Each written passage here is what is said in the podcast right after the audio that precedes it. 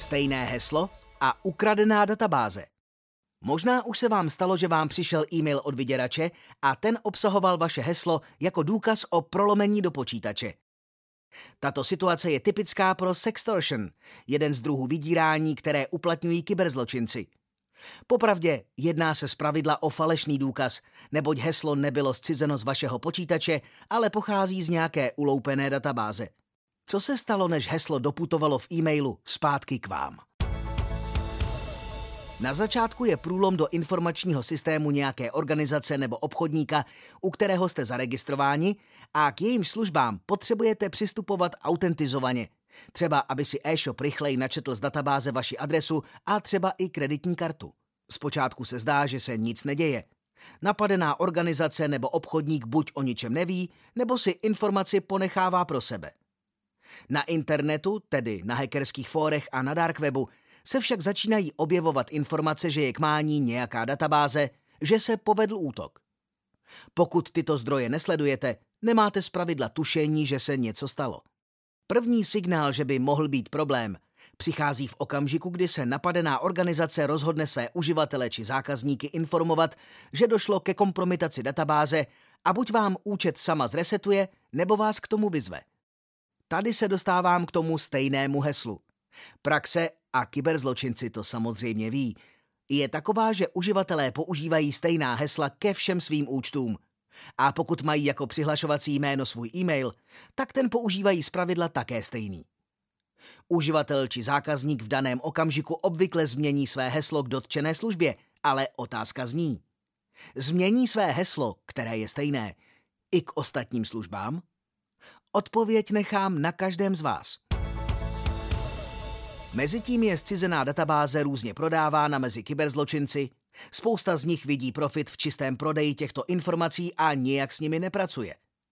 Nakonec však databáze skončí u hekra, který s ní začne pracovat. Prací rozumíme to, že začne zkoušet prolamovat hesla. V případě méně bezpečných systémů, jako je například hash hesla pomocí MD5, jedna celkem nedávno v Česku ukradená databáze takhle držela hesla, je otázkou jen a pouze dostatečný výpočetní výkon a čas. Výkon je k dispozici. Třeba těžaři kryptoměn mají celé farmy strojů zpracovávajících matematické úkoly. A čas je v takovém případě relativní veličina. Mimochodem, nemusí jít jen o skutečné matematické prolamování hešů, ale může jít i o prohledávání jiných dříve zcizených databází, které hesla třeba nechránily nebo již mají hesla prolomena. Také se prodávají. Potom algoritmy hledají v cizených databázích odpovídající páry e-mailových adres a hash hesel. A jsme zase u toho, že všude stejné heslo není dobrý nápad. Výtěžnost nebo úspěšnost je odhadována kolem 1%. To číslo se může zdát malé, ale nezapomeňme, že se jedná o procento často z milionů záznamů. Procento z milionu je 10 tisíc. Ještě jednou. 10 tisíc. Výsledek je následně dále prodáván nebo přímo použit kyberzločinci. Mohou se pokusit dostat do vašeho bankovnictví, e-mailu, k vašemu zaměstnavateli nebo jiným službám. Opravdu vše se dá zneužít. A tak vyděrači mohou vytvořit cílený spear phishing e-mail, ve kterém vám prezentují vaše heslo. Občas se setkávám s názorem, že stejně je to účet jen do nějakého e-shopu a tam o nic nejde, protože tam dotyčný nemá uloženou kreditku.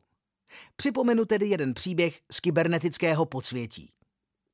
Nejmenovaný prodejce sportovního oblečení neměl zabezpečen e-shop a kyberzločinci zcizili jeho databázi. Po nějaké době, pár měsíců, začali zákazníci dostávat od daného e-shopu e-maily s nabídkou získat zpět nějaké to procento z posledního nákupu jako promotion cashback služby. Zpráva obsahovala detailní informace o posledním nákupu zákazníka a stačilo jenom kliknout na vložený odkaz a vyplnit formulář pro vrácení finančního obnosu. Ano, samozřejmě se jednalo o podvrh, kdy podvodník dokonale využil získané informace, ale ruku na srdce. Dokážeme ten podvrh vždy rozeznat a třeba takové lákavé nabídce odolat. Co tedy dodat?